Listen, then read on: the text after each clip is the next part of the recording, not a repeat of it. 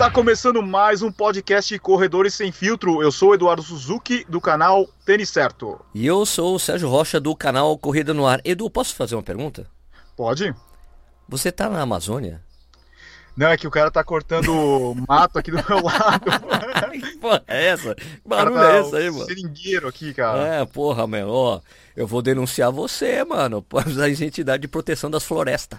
Eu moro na selva, cara. Tô escutando os passarinhos. Não é aqui, não é aqui, é aí, né? Ah, aqui tem uns passarinhos. Pô, eu moro em Jundiaí, Jundiaí tem uns passarinhos pra cacete. Eu não moro em casa, né? Em casa você ouve passarinho mesmo. Ah, legal.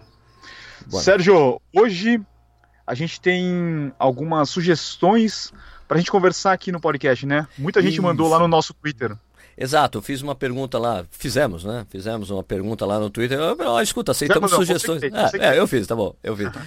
aceitamos sugestões de tema para o podcast. Aí recebemos várias aqui, muito legal. Obrigado pela participação de todos que mandaram sugestões. Selecionamos uma delas. Legal. Na verdade, pode continuar mandando, né? Isso, ah, eu vou fazer isso sempre, eu acho que é uma boa, né? Você- isso. interação né, com os nossos ouvintes através do Twitter, o Corre Sem Filtro, arroba Corre Sem Filtro. Toda semana a gente vai pegar, assim a gente vê qual que é, da- das sugestões, qual que melhor se encaixa para o que, o que a gente pode ou não falar, ou falar e... Porque também o nosso tema é só uma... É só um tema, porque a gente sempre fala de outras coisas, né, Edu? Sim, sim. É só pra gente colocar no título do podcast, na verdade. Isso, é o título, é, não, é o assunto principal, mas É o não é. principal, é. né? É, mas não é. É, mas mas acaba é. sendo, mas é. A sugestão aqui que a gente selecionou é do Marco Nomati, ou Marco Nomaki. Acho que é Nomati, né, Sérgio? Acho que é Nomate, pare- não sei se é japa ou se é italiano, mas esse Nomate deve ser alguma, deve ser oriental, não é possível, né?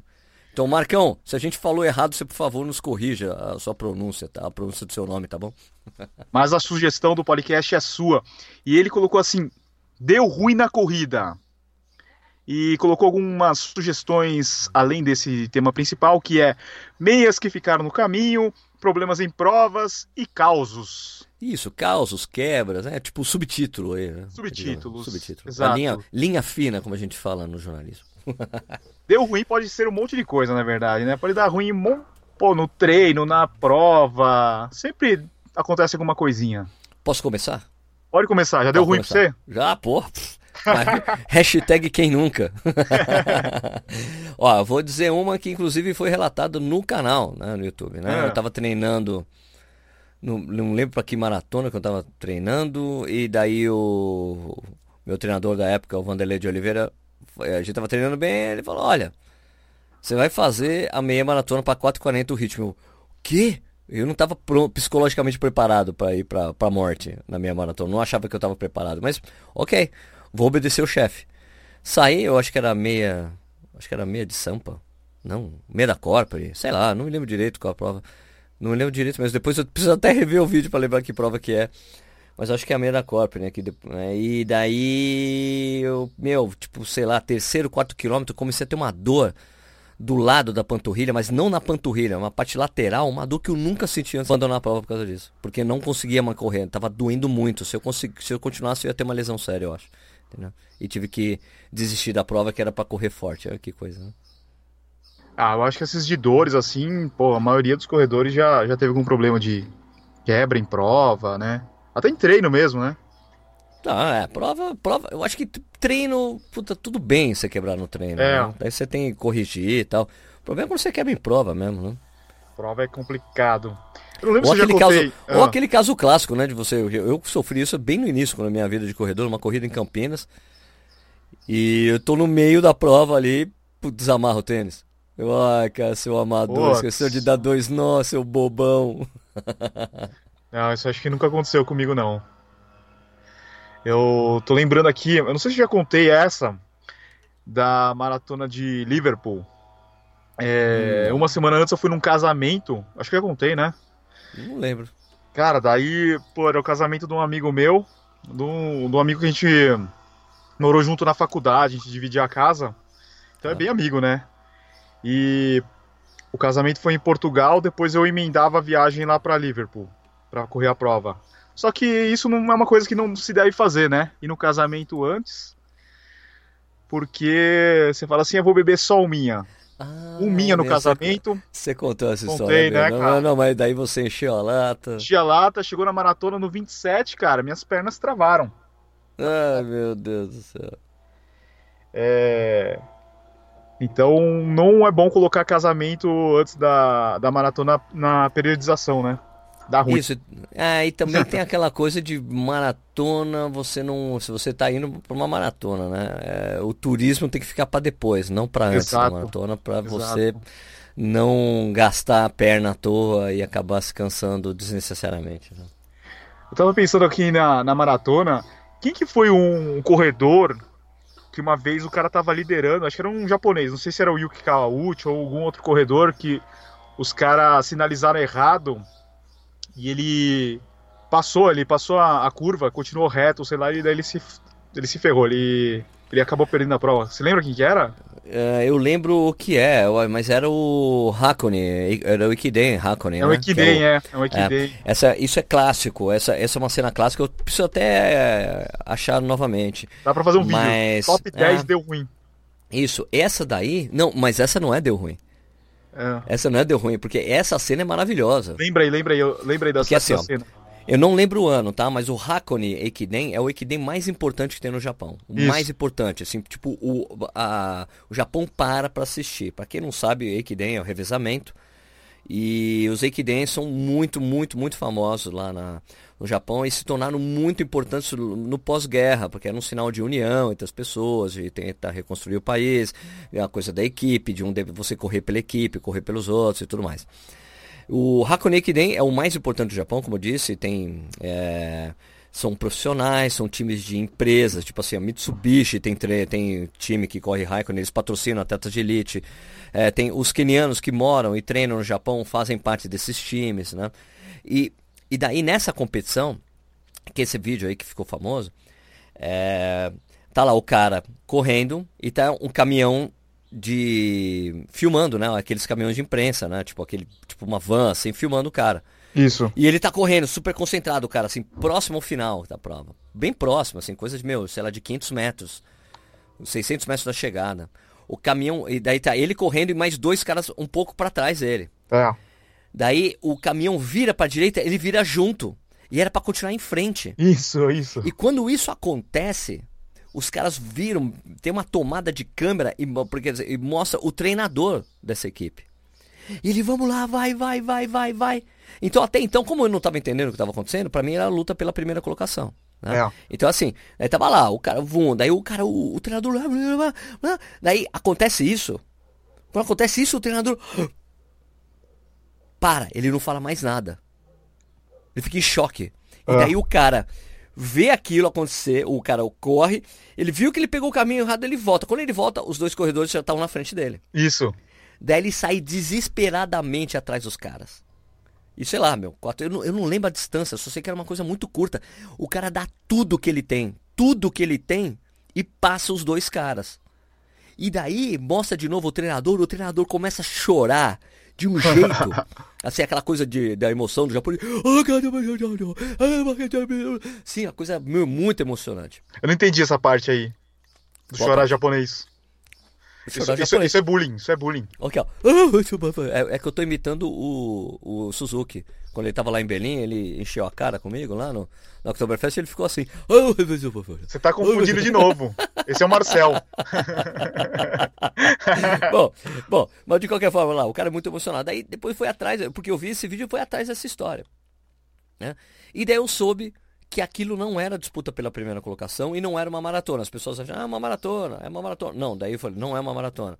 Porque daí eu consultei alguns amigos da comunidade japonesa que eu conheço em São Paulo, que são pessoas ligadas ao, ao consulado, e tem gente que corre ali, os caras. Não, Sérgio, aquilo, isso não é uma maratona. Esse é o Hakone Ekiden. É o Ekiden mais importante do Japão. É um revezamento. Isso, é revezamento. E aquela disputa que você assiste é a disputa pela décima colocação. Putz. É que então no YouTube deve estar errado os títulos, né? Calma, ó, e vou chegar lá, não terminei ainda. Tá. É a disputa pela décima colocação. E por que o treinador ficou emocionado daquele jeito? Mas, mas por que então? Mas por que aquela coisa emocionante só dele? Porque as dez, os 10 primeiros colocados e tem a vaga garantida pro ano que vem. Pro ano seguinte. Então era muito importante Ah, chegar na décima entendi. colocação. Por isso que o cara fez uma coisa de louco pra chegar lá. Porque senão ele tinha perdido a vaga do ano que vem garantida, porque você tem que se qualificar.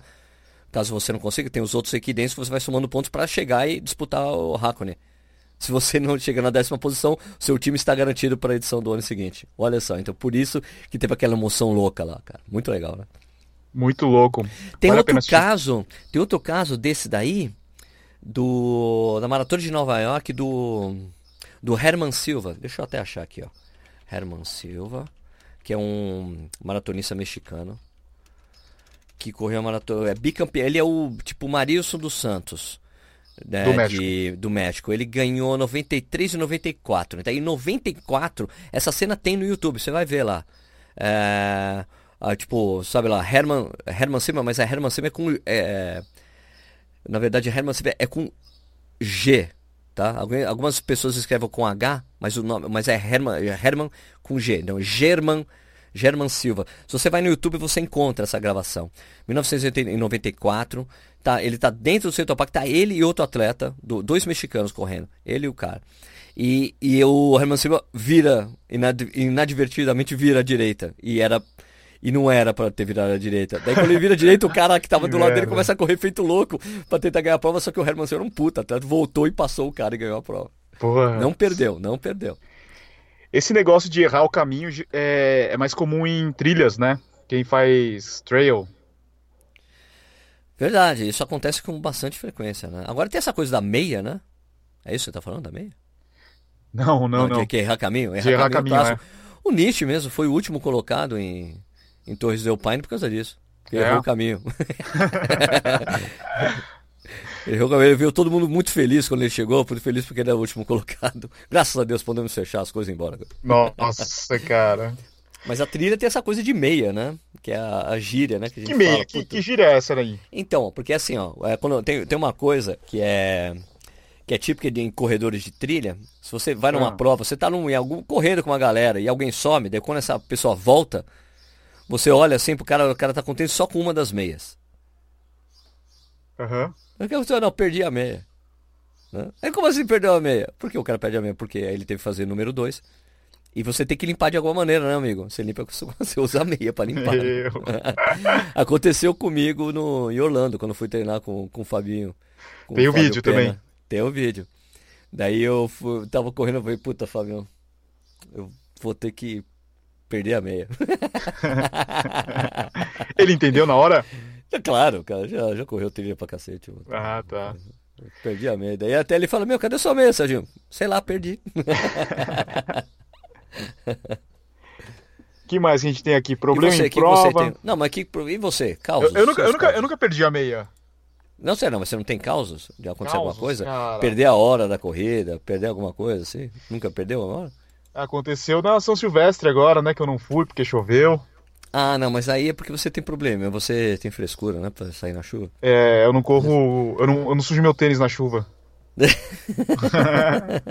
e por isso que eu não corro trilha. Ah, coitadinho. Eu fico falando isso e a galera acredita, cara. Vai chover, vai chover, o Edu não vem. Tá ligado? É verdade, ele não vem mesmo, minha gente. Eu não É fui verdade. mesmo, não fui. Não foi. Ah, tá chovendo e tal, eu moro na selva. Selva, é. Acredite, minha gente, o, o Edu vai. E, mas quebra, quer ver uma vez que eu quebrei uma prova, quebrei bonito? Porque eu, eu fui, eu fui descobrir que eu tava tentando lembrar é, provas. Eu me lembro que eu fiz a maratona de São Paulo. Eu fiz em 4 e 12, alguma coisa assim. E, tipo, porque eu quebrei, tive câimbra absurda, assim, no, no, quadríceps, né? Uma câimbra fodida, assim. Daí, puta, daí tive que voltar trotando, andando, daí fui lá, quatro... Eu tava indo pra baixo de 4 horas, mas, me, puta, quebrei ferrado, assim, né? Daí tive que andar, trotar, daí cheguei lá, deu 4 e 12, fiquei puto da vida, tal, normal, né? E... E daí eu achei, pô, achei que eu podia continuar treinando do de qualquer jeito e correr a maratona do Rio na sequência, que era tipo um mês e meio depois. Só que eu não continuei com volume. Daí o que aconteceu? Chegou no 30, quando deu 30 em, no Rio, paf, caiu a chave geral assim. Falei, caralho, eu não É consigo muito mais foda. correr. É. Não consigo mais correr. Mas a minha vingança foi assim, ó. Minha primeira, daí eu lembrei direito da, da minha sequência, cara, ó. Eu fiz 4 e 8 na minha primeira maratona em Porto Alegre. Daí eu fiz esse 4 e 12 em São Paulo.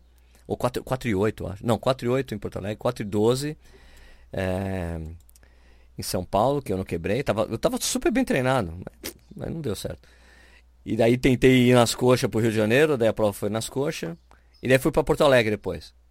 Daí em Porto Alegre eu fiz 3,36. É, é, é muito bem, louco isso aí. Foi bem esse carro. Não, daí eu fiz assim, abaixo de 4 com honras e méritos. Assim, né? uhum. A minha última quebra foi agora na meia internacional de São Paulo. Agora não, no primeiro semestre né, desse ano. Tá. E, e eu, um dia antes eu tinha ido na, no NAR, lá no núcleo de alto rendimento, é isso? Isso. Eu fui fazer um, um treino com os caras lá e lá tem muito velocista, né? Então o treino é totalmente diferente da gente. É treino de, sei lá, sair do bloco, os negócios muito, muito pesado. Muita e, potência, né? Muita potência. Daí eu tava muito dolorido. Cara, nunca tinha sentido essas dores, né? E daí chegou lá no, na Avenida Pacaembu, é, onde tava ali o, o, Adidas Runners, com o pessoal lá com, com o batuque e tal. Cara, não aguentava mais nem andar direito, de dor. Travou, eu fui andando. E o foda que é pra gente agora é que a galera reconhece a gente na prova, né? Ah, agora não dá. Quebrou. Aê, quebrou. quebrou. Ainda mais aqui em São Paulo. Meu Deus do céu. É um monte de gente Vamos, Edu, porra, você não corre mesmo, não sei o quê. é muito foda. Você quer se esconder, cara. Você quer entrar no, no posto e pegar um Uber pra ir embora. Cacete, eu fui andando, eu fui andando porque o Adidas Runners estava ali no começo, na frente da concessionária ali, né, de carros. E daí tinha que andar a Avenida, Avenida Pacaembu ali, né, Sérgio? É.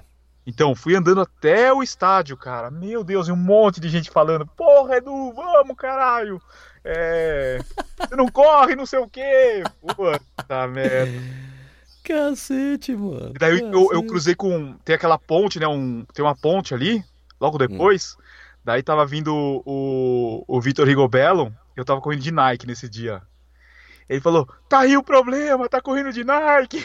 Ah, porque eu tirei uma sarra aí. é, mas deu, deu ruim. Deu ruim nesse dia, mas foi porque, por causa do treino anterior, cara. Olha, eu tenho um caso de, de dar ruim nessa mesma prova, mas puto, acho que na primeira vez que ela foi realizada. Eu tava, eu corri com tinha, teve uma época que teve uma oferta de um tênis da Nike que era muito legal, acho que era Nike Marathon, que era o tênis que, usa, que a Elite usava nas provas gringas, assim, era um tênis que, que essa, essa quando, quando, nas, quando saiu o Nike Turbo, esse, esse o Pegasus, Pegasus Turbo, Turbo eu falei, caramba, é o visual, o mesmo visual do. Desse, desse Nike Marathon, assim, eu acho que era esse o nome. Porque era assim, ele, só que a faixa era preta, não, não, não vermelha. Tá. E eu comprei esse tênis. E eu fui correr, pô, e era um tênis de competição, né? Eu sempre tinha assim na cabeça, tênis de competição, usar na prova, tênis de competição, usar na prova. Sabe qual era o problema do tênis? Ah. É que assim, tipo, consegui fazer todos os treinos com ele, só que eu não tinha feito nenhum treino longo com ele. E o tênis era um pouco mais estreito, e não estreito, menor do que eu deveria estar usando, eu devia estar usando um tamanho maior. E daí, cara, eu achei que eu tinha perdido as, as unhas do pé, porque tava encostava muito, tava muito justo, justo no pé. Eu achei de qualquer. Eu achei que, tinha, que eu tinha perdido as unhas, porque tava doendo muito as unhas do pé, sabe? eu tirei o tênis, caraca, nossa, que alívio. Daí, tipo, alívio duplo, né? Tipo, alívio da dor e de que as unhas estavam no lugar. Só tava bem dolorido, assim. Tipo, se eu treinasse, eu ficasse. Treinasse mais com ele, já era, né? Mas às vezes elas parece que estão no lugar, só que já deu aquela bolha embaixo da unha, né?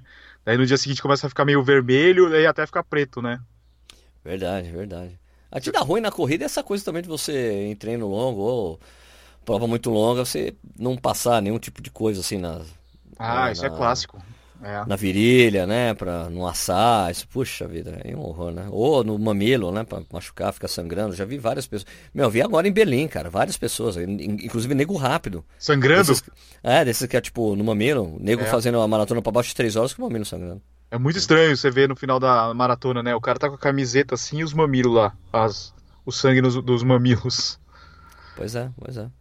E a, a assassin, tipo, na virilha é. Sempre acontece, cara. Se você tiver. Principalmente em dia úmido, né? Quando tá chovendo na prova, é complicado. Pois é, senão não dá, né, mano? É, se não passar um zero atrito. Zero atrito, tem o zero atrito, tem o, o Chamois lá da, da Pink Chicks, ou, ou o próprio, o próprio Vaselina. Vaselina, né? Vaselina sólida, que é Clássico vaselina. o mais barato de todos, né? O mais barato de todos. É. Você tem mais alguma história aí de. Deu ruim na, na, na corrida? Deu ruim na corrida, eu vou dizer do Eliud Kipchoge em 2016. 2016. Berlim com a Palmilha saindo do É tênis. 2016 ou Aquilo dá ruim, hein? 2015?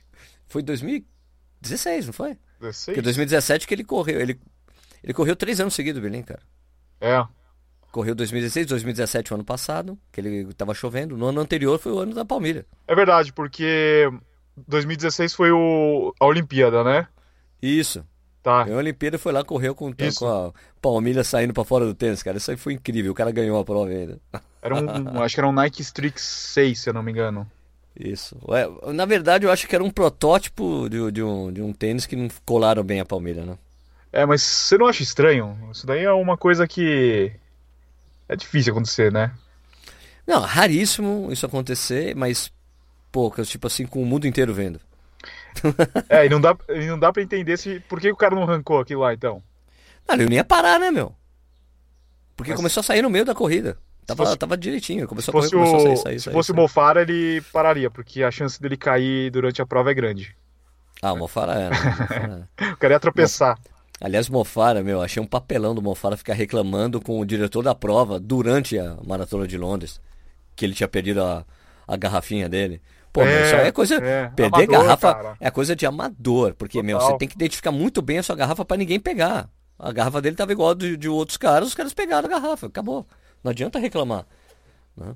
É. E ainda mais eu, eu já, eu acho que eu já falei isso em outra, em outra ocasião, que eu ainda acho que o Mofara precisa melhorar a biomecânica para ser mais, mais eficiente na, na maratona e correr muito mais rápido do que ele pode, do que ele está correndo agora. Porque você vê na, na própria maratona de Londres, você vê que a cadência dele é muito mais baixa que a dos caras. É, é. E os outros, e tipo, e você vê que tanto o Poltergar como o Riley, esses caras que passaram, que eram pisteiros, e foram pra maratona, eles adaptaram a pisada, porque não dá pra ficar correndo daquele jeito. Tem um gasto energético muito grande, né? É. E, e eu só fui notar isso, olha bem, hein? Vocês podem achar que, eu, porra, o Sérgio se acha. Não. Eu só fui notar isso porque quem falou sobre isso a primeira vez que eu falei, poxa, deixa eu ver isso acontecer mesmo. E eu vi. Sabe quem falou isso? A Paula Radcliffe. Ela falou: o Mofara ainda não é eficiente para correr maratona. A, a cadência dele é muito baixa para maratona. Ele tem que aumentar, tem que mexer. Enquanto ele não mexer isso, eu não acho, não consigo ver ele como um, um verdadeiro campeão. isso porque é o marido dela que treina o Mofara. É, né? É. Putz, agora eu, tinha pensado num negócio agora. Esqueci. Caralho. Paula Radcliffe tem outro caso de deu ruim em prova, né? Um caso clássico, é, não sei se foram os Jogos Olímpicos, né? Não, eu, foi, eu não me lembro que prova direito. Depois, é, quem estiver ouvindo a gente e sabe desse caso, também pode colocar lá no Twitter, me corrigindo. Mas a Paula Radcliffe teve uma prova que ela para, acho que foi Londres mesmo, uma maratona de para, agacha, puxa a calcinha de lado e faz xixi no chão e depois volta a correr. É, o Ronaldo fez isso também na Olimpíada de 96. No meio de campo. No meio de campo. No meio de campo. Tem uma, também um caso famoso é, do André Ramos e do Vanderlei Cordeiro de Lima. É os, né, Maratona dos Jogos Pan-Americanos. Que eu acho que não sei se foi o André ou se foi o, o Vanderlei que teve que, no meio da prova, pulou pro matinho pra fazer o número 2. e eles falam isso logo depois da prova. Ah, eu tive que parar ali pra resolver o negócio. É por isso que eu fiquei pra trás. Cara, e pra esses caras, se eles param, tipo, dá muita diferença, né? Ah, não, ó, se tem o ruim na corrida, o mai- o caso mais clássico que tem é do Vanderlei, né, cara? Do padre empurrar ele. Aquilo é Porra! mais deu ruim na corrida do mundo, do universo. né? Uma É. interferência dessa na prova, que é isso que você ia falar, né, meu? Imagina você parar pra voltar a correr e o caso dele, cara. É. Olha o que o cara fez, ainda conseguiu levar a medalha de bronze, né? Pô, eu entrevistei o. Tinha entrevistado o. O, o Stefano Baldini, que foi o italiano que ganhou aquela prova das Olimpíadas lá. Segundo ficou o. Meb, né? Meb Keflezgin, É. isso. E daí o Vanderlei na terceira colocação, né? Mas aí eu tinha entrevistado o Stefano Baldini e eu tinha ficado com essa entrevista guardada o tempo todo para o dia que eu pudesse ter a oportunidade de entrevistar o Vanderlei, né? Porque uhum. eu queria mostrar o que o Baldini falava pra, falou sobre ele, porque o, o, tinha ficado uma, uma coisa muito amarga pro Vanderlei da reação do Baldini logo depois da prova, porque o Baldini fala depois da prova, eu ia ganhar de qualquer jeito, eu tava vindo muito rápido, eu ia ganhar. Não interessa o que aconteceu. Porque, na verdade, o, o Baldini não, não tinha entendido o que tinha acontecido. Porque ele termina a prova, ganhou a medalha de ouro, feliz da vida, e vai pra entrevista coletiva e ninguém pergunta nada para ele. Só pergunta pro Vanderlei.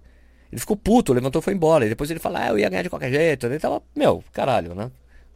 E daí, uh, o Vanderlei tinha ficado muito marcado por essa, por essa reação do Baldini, entendeu? Que o Baldini chegou em outras ocasiões a falar a mesma coisa, eu ia ganhar de qualquer jeito. E daí o Baldini tava no. Isso, puta, bem início do canal, cara. É, eu até peguei uma câmera emprestada, cara. Peguei a câmera da. A Fernanda Paradiso me emprestou a câmera dela pra eu filmar, cara. Passei Nossa. na casa do Fernando me empresta a câmera porque eu preciso filmar. Né? E daí, mano, é, ele fala assim, o Baldinho. Eu falei, poxa, cara, você tá aqui, vamos falar sobre Atenas, né? como é que foi a prova pra você e tal. Ele falou, poxa, cara, foi a prova mais perfeita da minha vida. Foram anos de treino. Porque o Baldini, cara, era o campeão europeu de maratona, recordista italiano de maratona, não era qualquer cara. Inclusive, tinha, ele tinha um tempo de maratona melhor que o Vanderlei, tinha 12,7, né, que é o recorde italiano até hoje. É, ele falou, poxa, todos os ensinamentos que eu tive minha vida toda se resumiram naquela prova. Eu fiz uma prova perfeita, tal, né? Mas, poxa, você vai me perguntar, olha, ele falou, ó, eu, eu fiz. Você, você vai me perguntar do Vanderlei, olha, eu, pô, o Vanderlei é um cara, pô, é um atleta fortíssimo, né? Um, eu respeito muito ele. É, o, o que ele fez naquela situação foi uma coisa incrível. Né? Ele é, foi uma coisa incrível ele ter a reação daquele jeito e correr. Ele, é a medalha de bronze mais importante da história. É. Né? Ele falou assim, falei, puta que eu pariu, legal, né? Ele falou, olha, ele falou assim, olha, eu, eu pô, fiz 28 nos últimos 10 quilômetros. É, o Meb fez 28 e 30. O, o Vanderlei ia conseguir fazer 14 e 30 nos últimos 5 km? Eu não sei. A gente não tem como saber isso. Mas é um atleta que eu respeito. É um forte. Olha o que ele fez. Quando ele falou isso, é a medalha de bronze mais importante da história. Falei, caralho. E daí quando eu fui entrevistar, quando eu tive a oportunidade de entrevistar o Vanderlei aqui em Jundiaí, que ele veio Foi pro recente, Sesc. Né? né? Ele veio aqui pro Sesc, né? E porque eu encontrei com ele em, em, Curitiba. Daí eu falei, cara, eu preciso de entrevistar, porque eu preciso mostrar uma coisa que o Baldini falou sobre você. Ele, ah, não, o cara falou que ia ganhar de qualquer jeito. Cara, eu preciso mostrar pra você. Só que, meu, como eu, eu encontrei na minha, na minha vida de contra-relógio, encontrei o Vanderlei umas três, quatro vezes, né? Mas eu era mais um daqueles que ficam falando com ele, entendeu? Um trilhão de pessoas falam com o Vanderlei, porque, é. puta, o cara é uma, uma tremenda uma celebridade no universo da corrida. Todo mundo sabe quem é o Vanderlei, né? Todo mundo viu aquilo que aconteceu. Ele é um cara muito importante mesmo. Então quando eu vim entrevistar ele, no início da entrevista, eu vi que ele tava meio assim, ah, tal, porque daí a entrevista foi rolando, ele, poxa, mas esse cara, ele, pô, ele tá, ele tá fazendo perguntas legais, né? Tipo, tá falando de, de corrida mesmo, né? Porque eu falo, poxa, você é um cara regular, você tem vários 12 e 8 na sua carreira, você então foi muito legal, assim. A entrevista foi ficando cada vez mais legal, porque você estava vendo que ele estava sentindo mais à vontade para falar linguagem de corredor, que ele não precisava ficar traduzindo, sabe, para para leigo, entende? Que é uma coisa é muito comum para esses atletas. Por exemplo, o, o, vou dar um exemplo de, desse, dessa coisa que eu estou te falando de tradução. É, é, o Frank Caldeira. Quando o Frank Caldeira vai falar com pessoa, tipo, na televisão, é, quando ele ia fazia isso né, na televisão, para pessoas que não sabem correr, ele fala assim: eu estava correndo a 18 por hora. Ele não falava o ritmo, entendeu? Uhum. Porque ele sabia que se ele falasse o ritmo, a pessoa, mas o que, que é isso? Ele, não, tava correndo a 18 km por hora, daí as pessoas entendem essa correlação, entendeu? Tudo depende da mídia, né, que o cara tá falando. No, no caso Perfeito. do Corrida no Ar, é uma mídia específica e é totalmente voltado para corredores, né? Isso, daí o cara se sente à vontade para falar dessa maneira, né? E foi a mesma é. coisa com, com, com, o Baldini, cara. Porque o, o, o Baldini, na verdade, ele tava esperando que eu já começasse com a Olimpíada, entendeu? Ah, o Vanderlei sai do Brasil. Não, foi a última coisa que eu fui falar com ele. Porque eu queria uhum. falar sobre a carreira dele, sobre a história dos italianos na maratona, que, meu, é secular a coisa, né? O, o, o Dorando Pietri, aquele cara lá do, dos Jogos lá de, de Londres que fica caindo na pista quando chega, tava louco, maluco, assim, chapado. Os caras ficam levantando ele, ele fica caindo. É um cara famoso, um cara importantíssimo, né? E faz parte da história dos italianos. Os italianos que. Meu, o, o, o, o Edu, foram os italianos que descobriram os quenianos como grandes corredores e passaram a treinar os caras. É, sabe? E passaram a agenciar. Foram os italianos que são os responsáveis por essa invasão dos quenianos no mundo, entendeu? Culpa dos italianos. Culpa dos italianos, né? É, porque se você É, for ver então- um tempo atrás, não tinham, né, esses caras aí. É, começou a pintar nos anos 60, né? É. Os africanos, né? Começou a pintar e hoje daí foi pipocando, pipocando agora, puta, né? Dominam. Então, daí, ah, daí eu chego falar lá pro, pro Vanderlei, né? Voltando ali. Voltando, pô, Vanderlei, cara, então, ó, eu sei que você tem uma, uma celeuma lá com, com o Baldini, que ele teria falado isso, sei mas olha, eu entrevistei o Baldini há quatro anos atrás.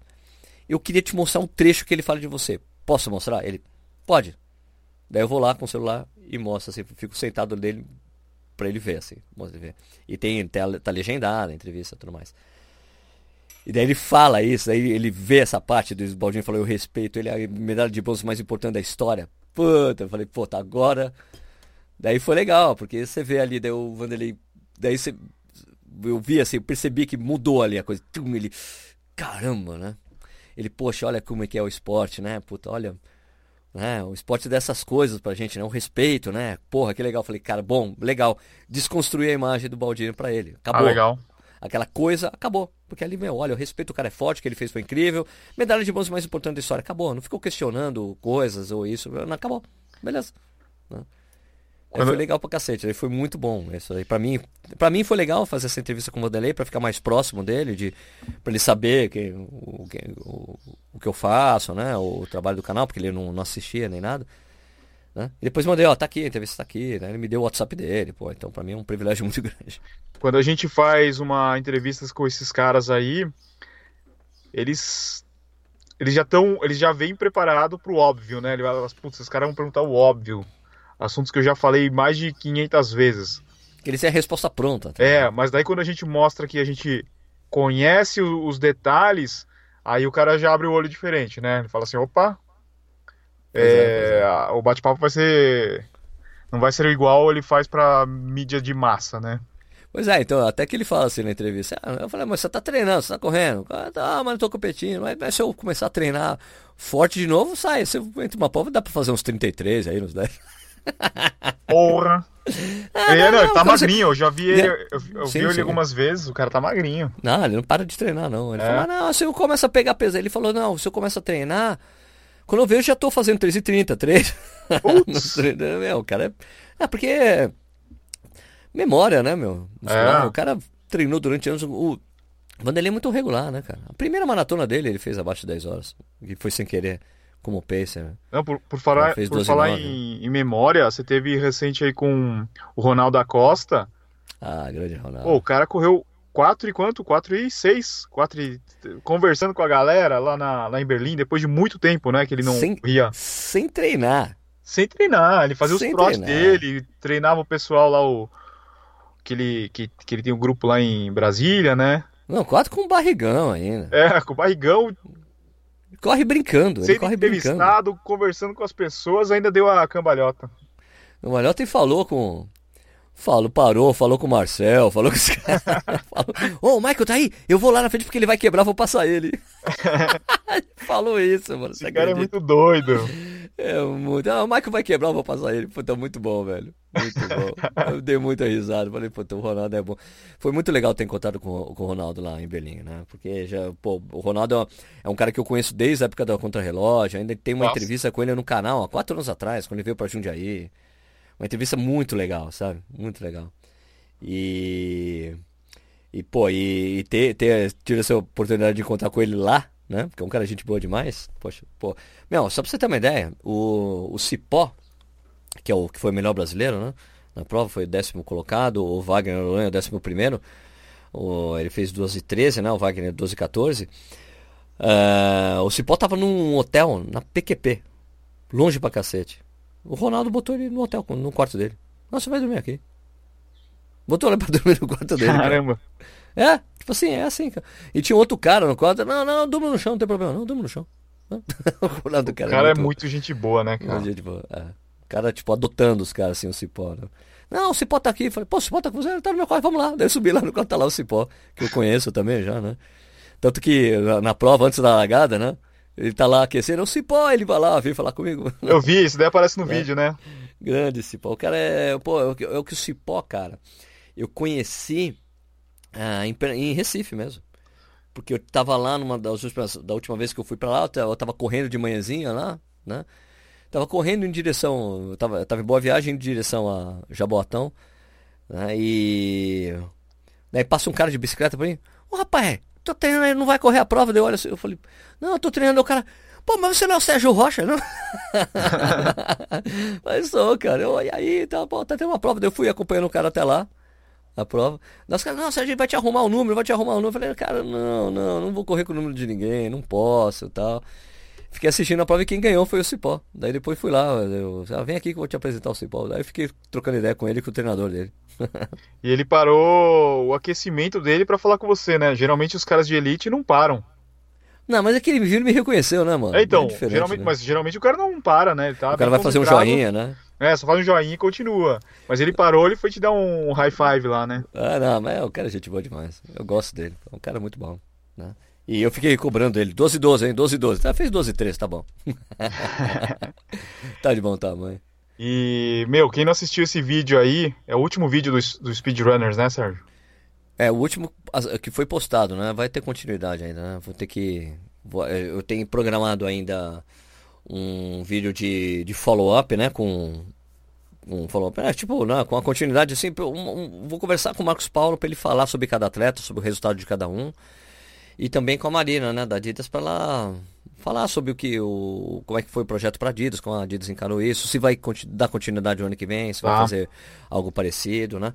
Para quem não sabe, esse Speedrunners foi a Adidas pegou nove corredores né, do, dos grupos Adidas Runners para tentar bater marcas é, tipo simbólicas do, do universo da corrida. Né? Então, na meia, botou umas meninas para tentar fazer abaixo de. duas meninas para tentar fazer abaixo de 1,35. É, um cara para tentar fazer abaixo de 1,20. Nos 10 km, duas para fazer abaixo de 45 minutos e o cara abaixo de 40. E na maratona, dois para tentar fazer abaixo de 3 horas e a menina para tentar abaixo de 3 e 15. Então foi todo esse processo aí de pegar as pessoas, elas treinarem especificamente, tem uma ajuda de treinamento, de nutrição, de fortalecimento e tal. E foi isso aí, né? É uma coisa interessante que eu fiquei sabendo ontem. Ontem eu gravei com o César da, da Imperri, né? E daí eles estavam me falando o processo de criação desse grupo. É, eu acho que no ano passado, né, que começou na Alemanha, em Frankfurt, né, Sérgio? Isso, mas era tudo altíssimo rendimento, todo mundo e era abaixo todo de 3 mundo, horas. Era, isso, era todo mundo sub 3 e eram. Quantos eram? Uns 30, eu acho, speedrunners. Não, não acho que não era tanto gente assim, acho que era 20 umas 15 30? pessoas. Ah, 20, tem isso. Então, daí era todo mundo, tipo, sub 3, daí eles queriam trazer o projeto aqui pro Brasil, só que é, eles falaram, pô, a maratona ainda não é tão consolidada para pegar esses, esse número de pessoas sub 30, né?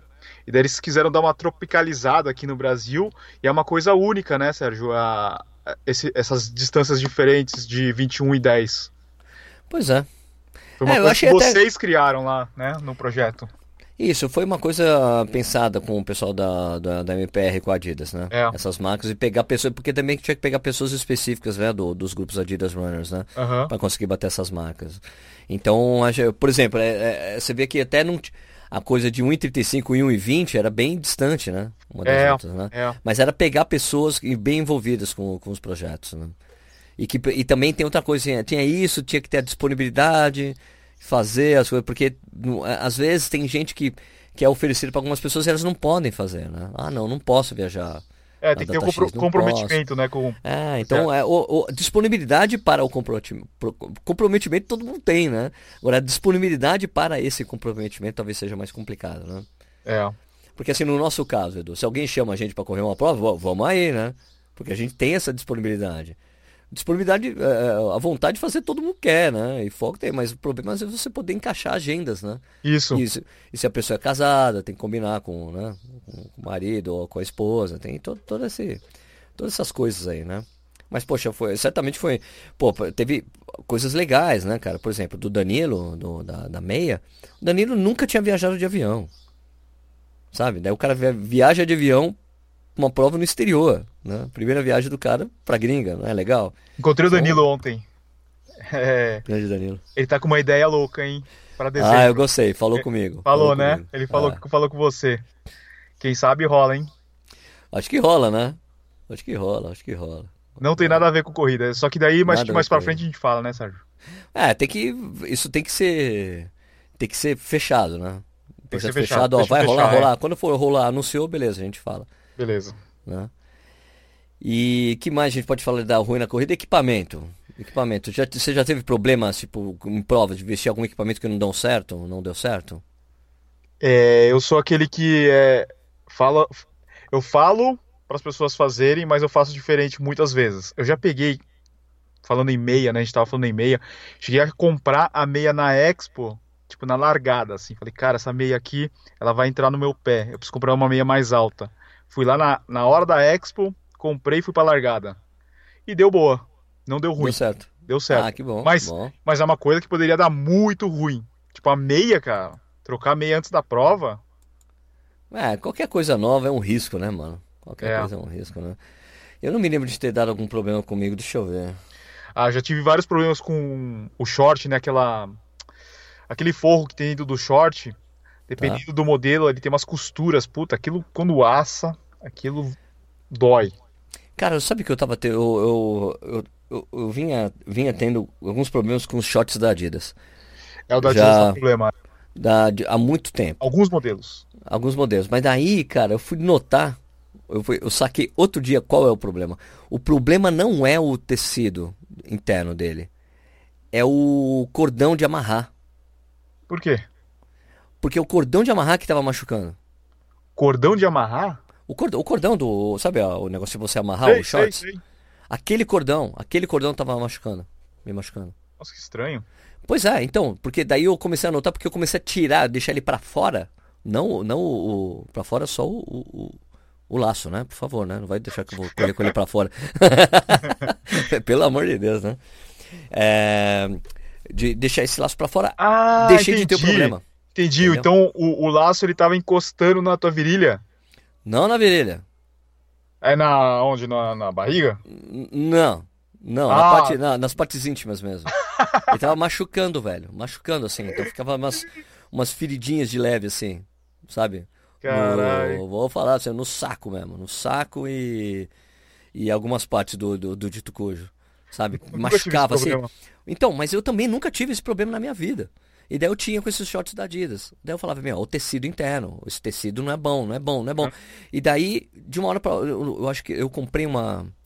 Agora em, em Praga, eu comprei uma flip belt da Adidas. Uma, uma, uma estilo flip belt muito legal. Muito legal porque ela tem um. Tem um saquinho, tem uma parte lá pra você colocar o, o celular e é impermeável. Tá. Sabe? Daí você fecha assim, impermeável com zíper. Muito legal, gostei bastante. E ela tem vários bolsos exatamente para você colocar gel, por exemplo, né, no caso. Ou colocar outras coisas. Tem um negocinho de chave, é bem parecido com a Flip Belt, mas eu achei superior. Ela tem um. é, sabe, cê- sabe, já viu aquelas coisas meio sintéticas que eles colocam em roupa para ele não ficar saindo do lugar? A meia de compressão tem isso. É meio. Tipo, É meio- elastano, sei lá. É, não, parece um silicone, mas quase um Silicone, silicone. Isso.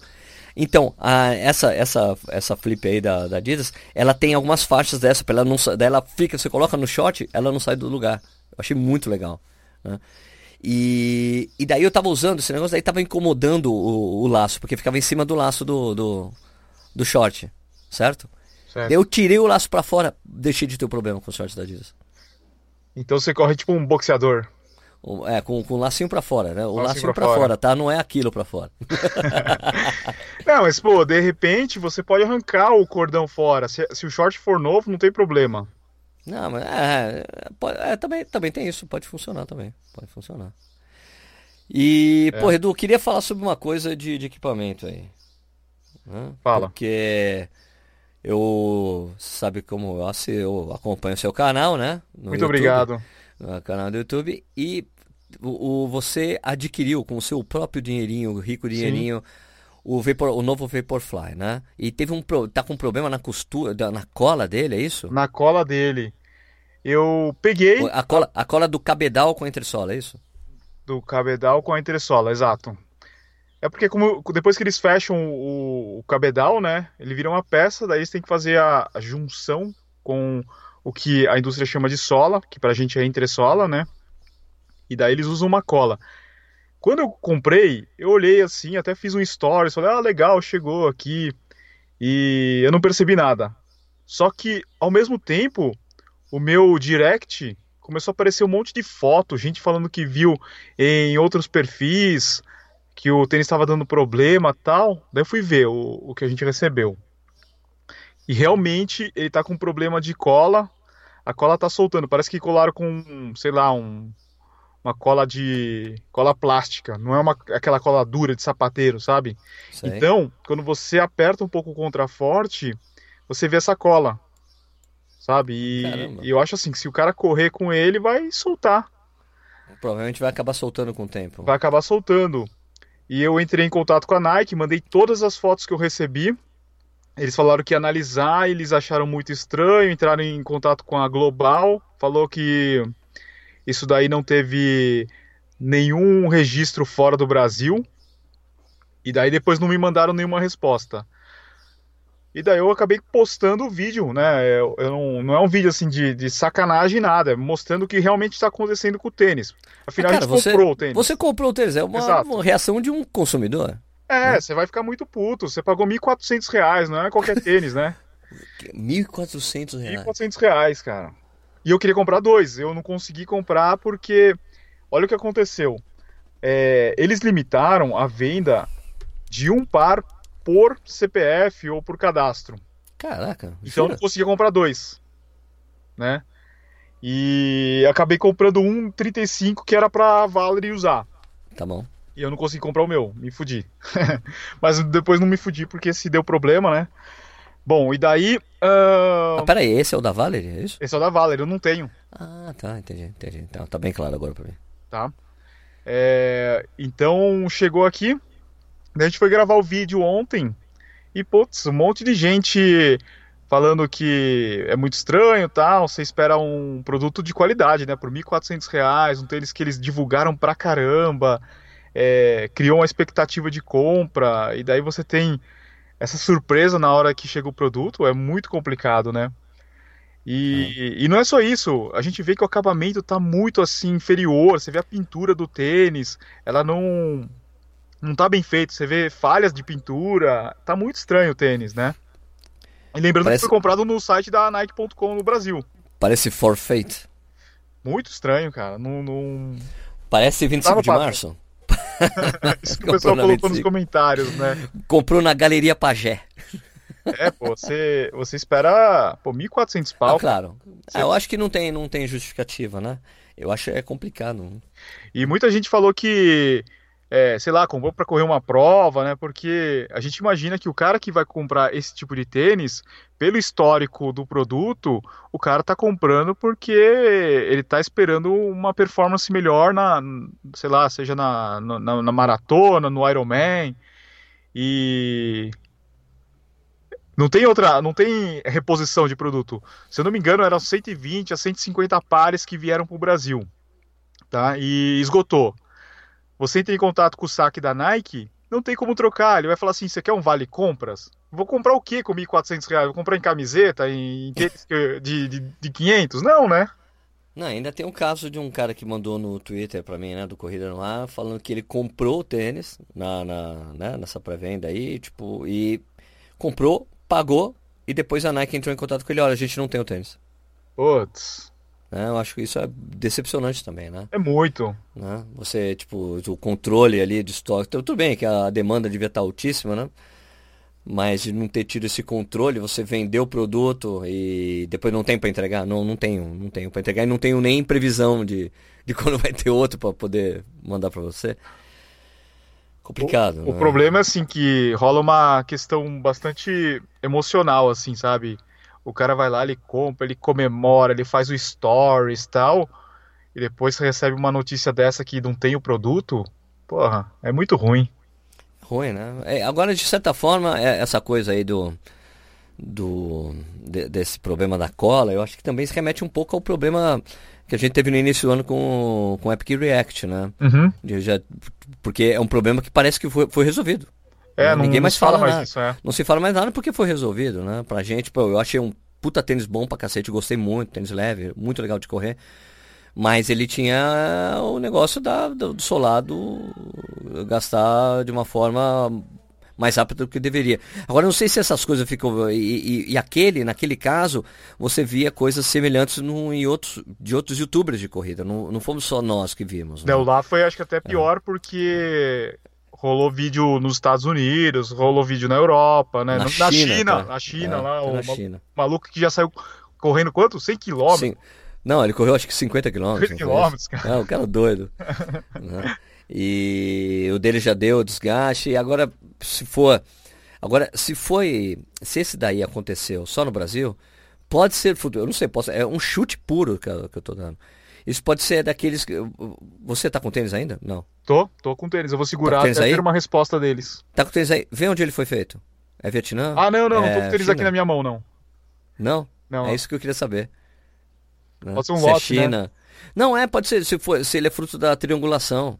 Entendeu? Sim, porque o, o, americano, o, americano, recebe da China, né? Isso. O europeu recebe da China. E o, e o nosso, às vezes, é da, do Vietnã. Malásia, Vietnã. É. Vou dar uma talvez olhada. Tenha, talvez tenha isso, Edu. Pode ter uma relação relacionada a. Essa falha de acabamento pode ser relacionada simplesmente a da onde, foi, onde ele foi fabricado. Né? Mas de qualquer forma, nada, acho que não justifica. É, um problema de, de controle de qualidade, né? Porque se você está vendo aí, uma coisa certamente no controle de qualidade teria sido visto, assim como a gente vê os problemas que acontecem com tênis da Olímpicos, né? Porque é um lote muito grande, né? Não é uma coisa assim de um, um par. Você vê um monte de gente reclamando, né? Pois é. Agora eu eu recebi um, um Pride, né, da, da Olímpicos aqui para testar, né? Uhum. Recebi. E a primeira coisa que fui ver, eu falei, bom, deixa eu ver, porque poxa, o, você fez um. Você foi lá, conheceu o processo de fabricação dos caras. Uhum. A Raquel Castanharo foi lá com vocês, pô, mas puta esquema legal. Daí eu falei, pô, daí eu falei, poxa, legal.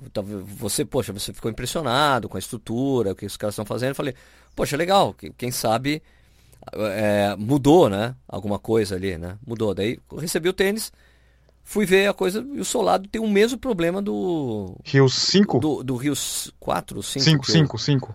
Não, 5 foi o último, que eu, que eu não corri, né? Que eu não consegui ah, é. correr. Mas o 4, o 4 e o 5 tinham o mesmo problema de acabamento no, no, no, solado. Esse aqui, a mesma coisa, foi colado de forma tosca. É assimétrico, né? Ah, tem, tem um, o, a, as canaletas de, de, de, flexibilidade estão com tamanhos diferentes de um, de um lado para o outro. Coisa que, pô, na hora de colar, colaram de qualquer jeito. Não, não se, e depois não se verifica. Né? Porque se você não tem um controle de qualidade rigoroso, essas coisas passam, né? Sim. O, olha, só pra você ter uma ideia, eu conheço um cara. Com quem que eu falei? Eu acho que foi. Acho que falou isso pra gente. Não, quando a gente tava lá na, na Mizuno, há um tempo atrás, o Barreiros falou pra gente de um. Que ele tava ali com. Tinha um japonês, veio ver a. Foi na fábrica da Mizuno aqui no Brasil. É. E ele foi lá, tava as caixas acumuladas, assim, todas as caixas a, empilhadas. Daí o japonês olhou, vocês não estão vendo o problema? Deus, cara, que problema? Das caixas empilhadas? Ah, não, vocês não estão vendo o problema? Não.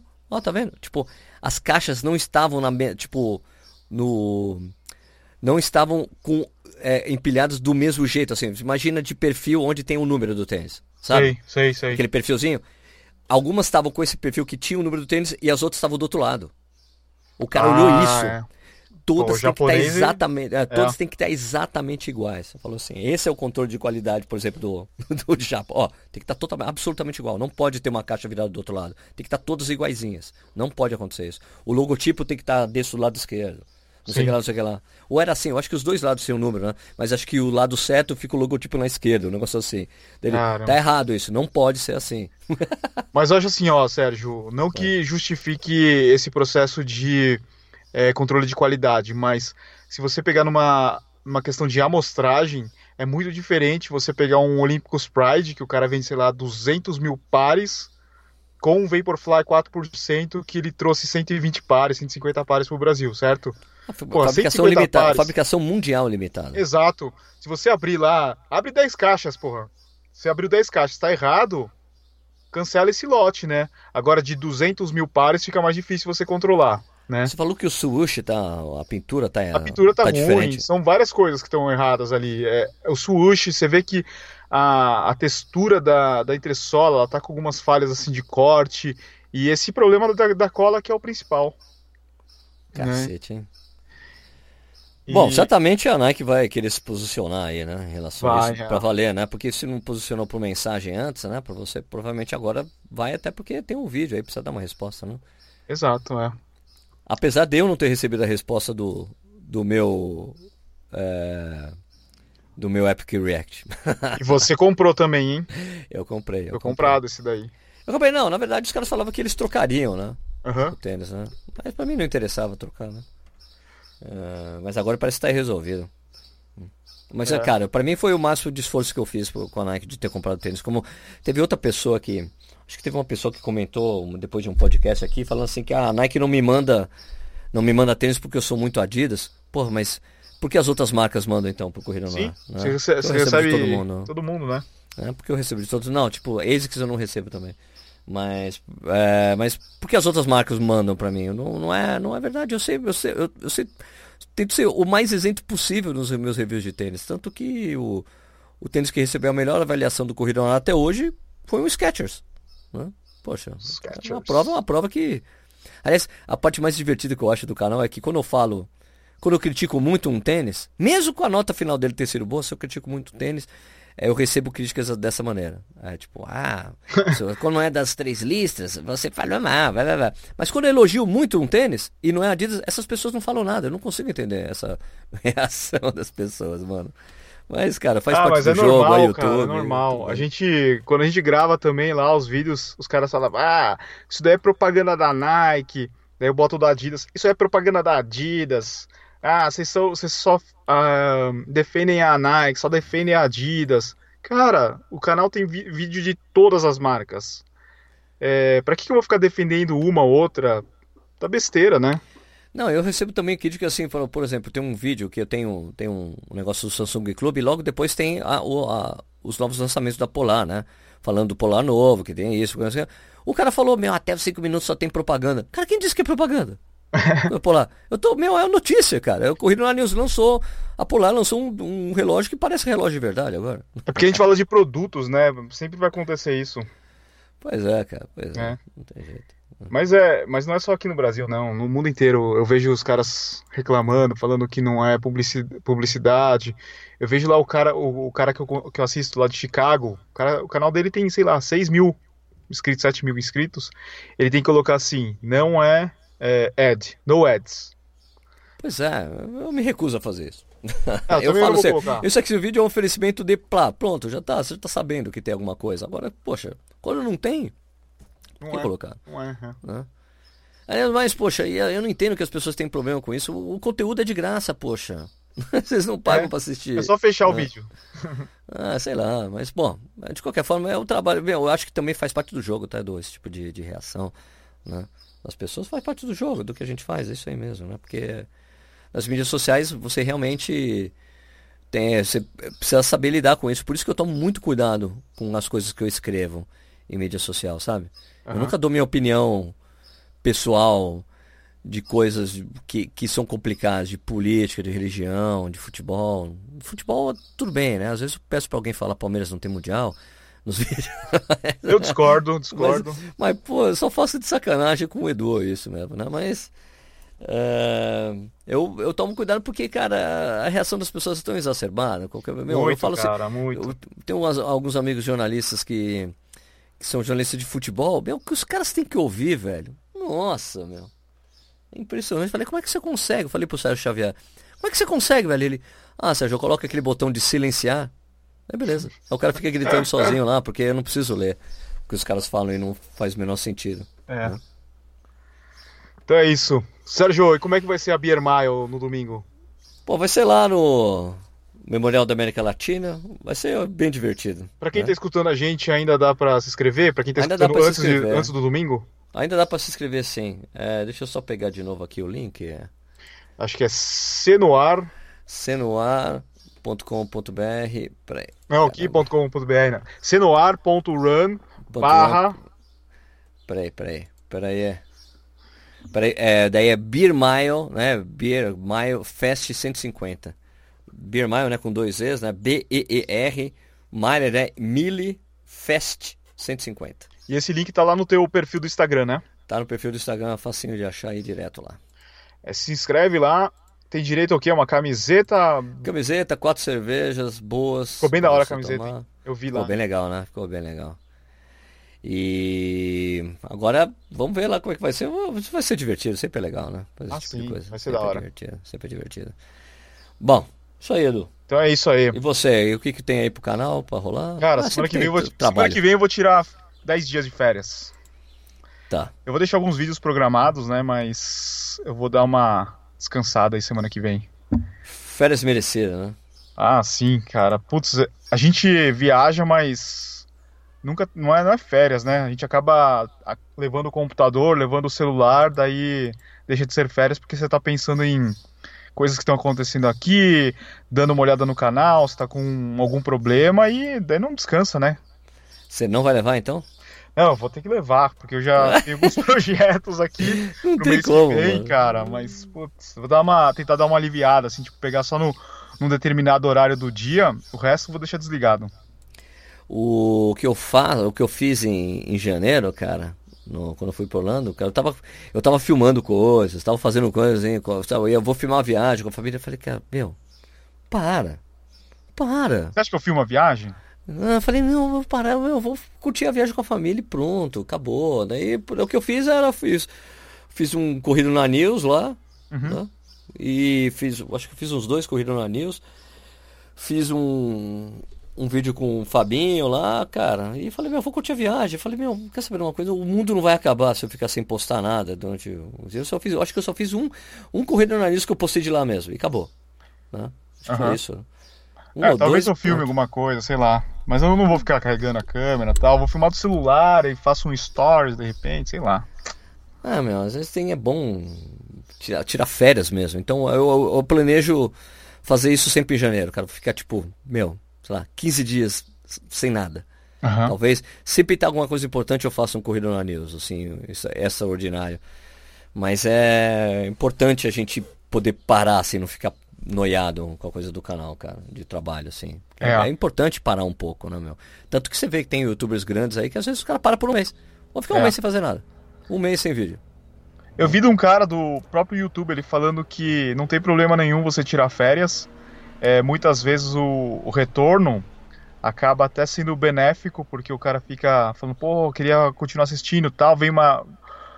O cara, o, o cara vem com mais energia, né, para criar os, os vídeos e provavelmente com ideias novas, então acaba até sendo benéfico para o canal. Ah, concordo totalmente, concordo totalmente. Aliás, uma coisa que eu fiquei vendo lá, Edu, em, que eu fiquei, enxerguei muito mais isso quando eu estava em Praga e Berlim dessa vez.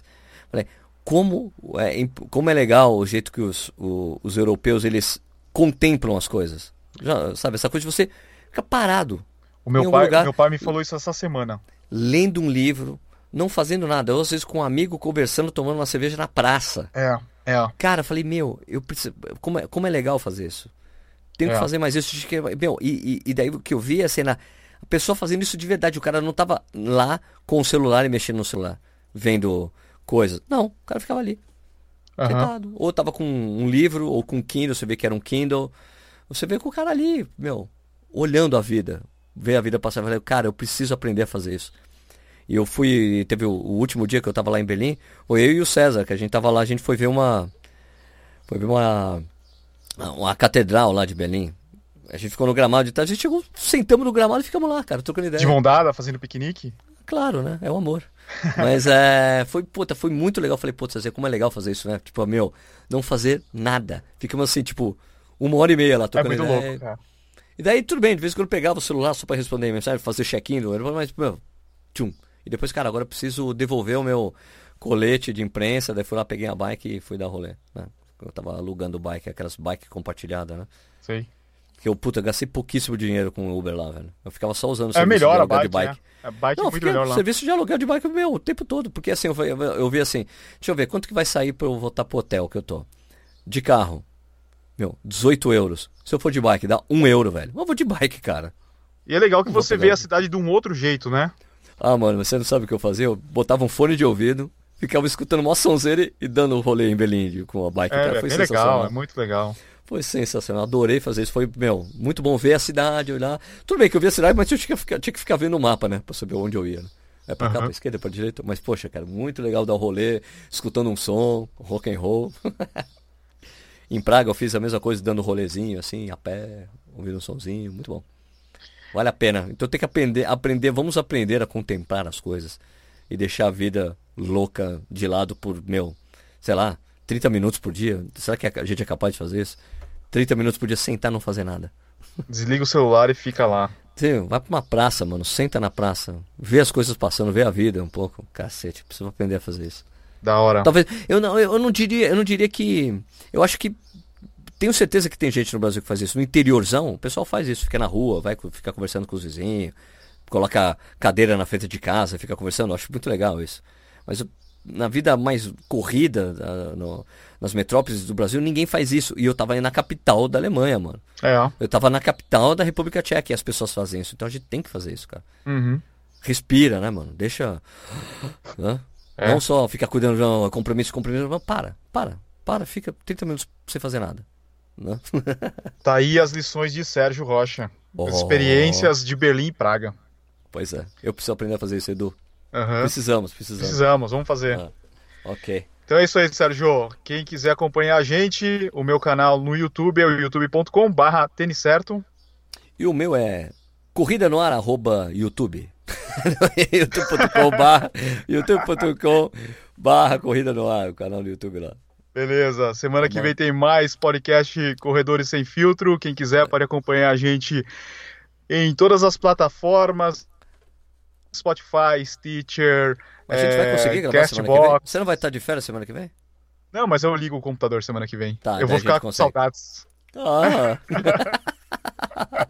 ah, é um bromance, né? Bromance. Bom, beleza, mano. Beleza? Então até semana que vem.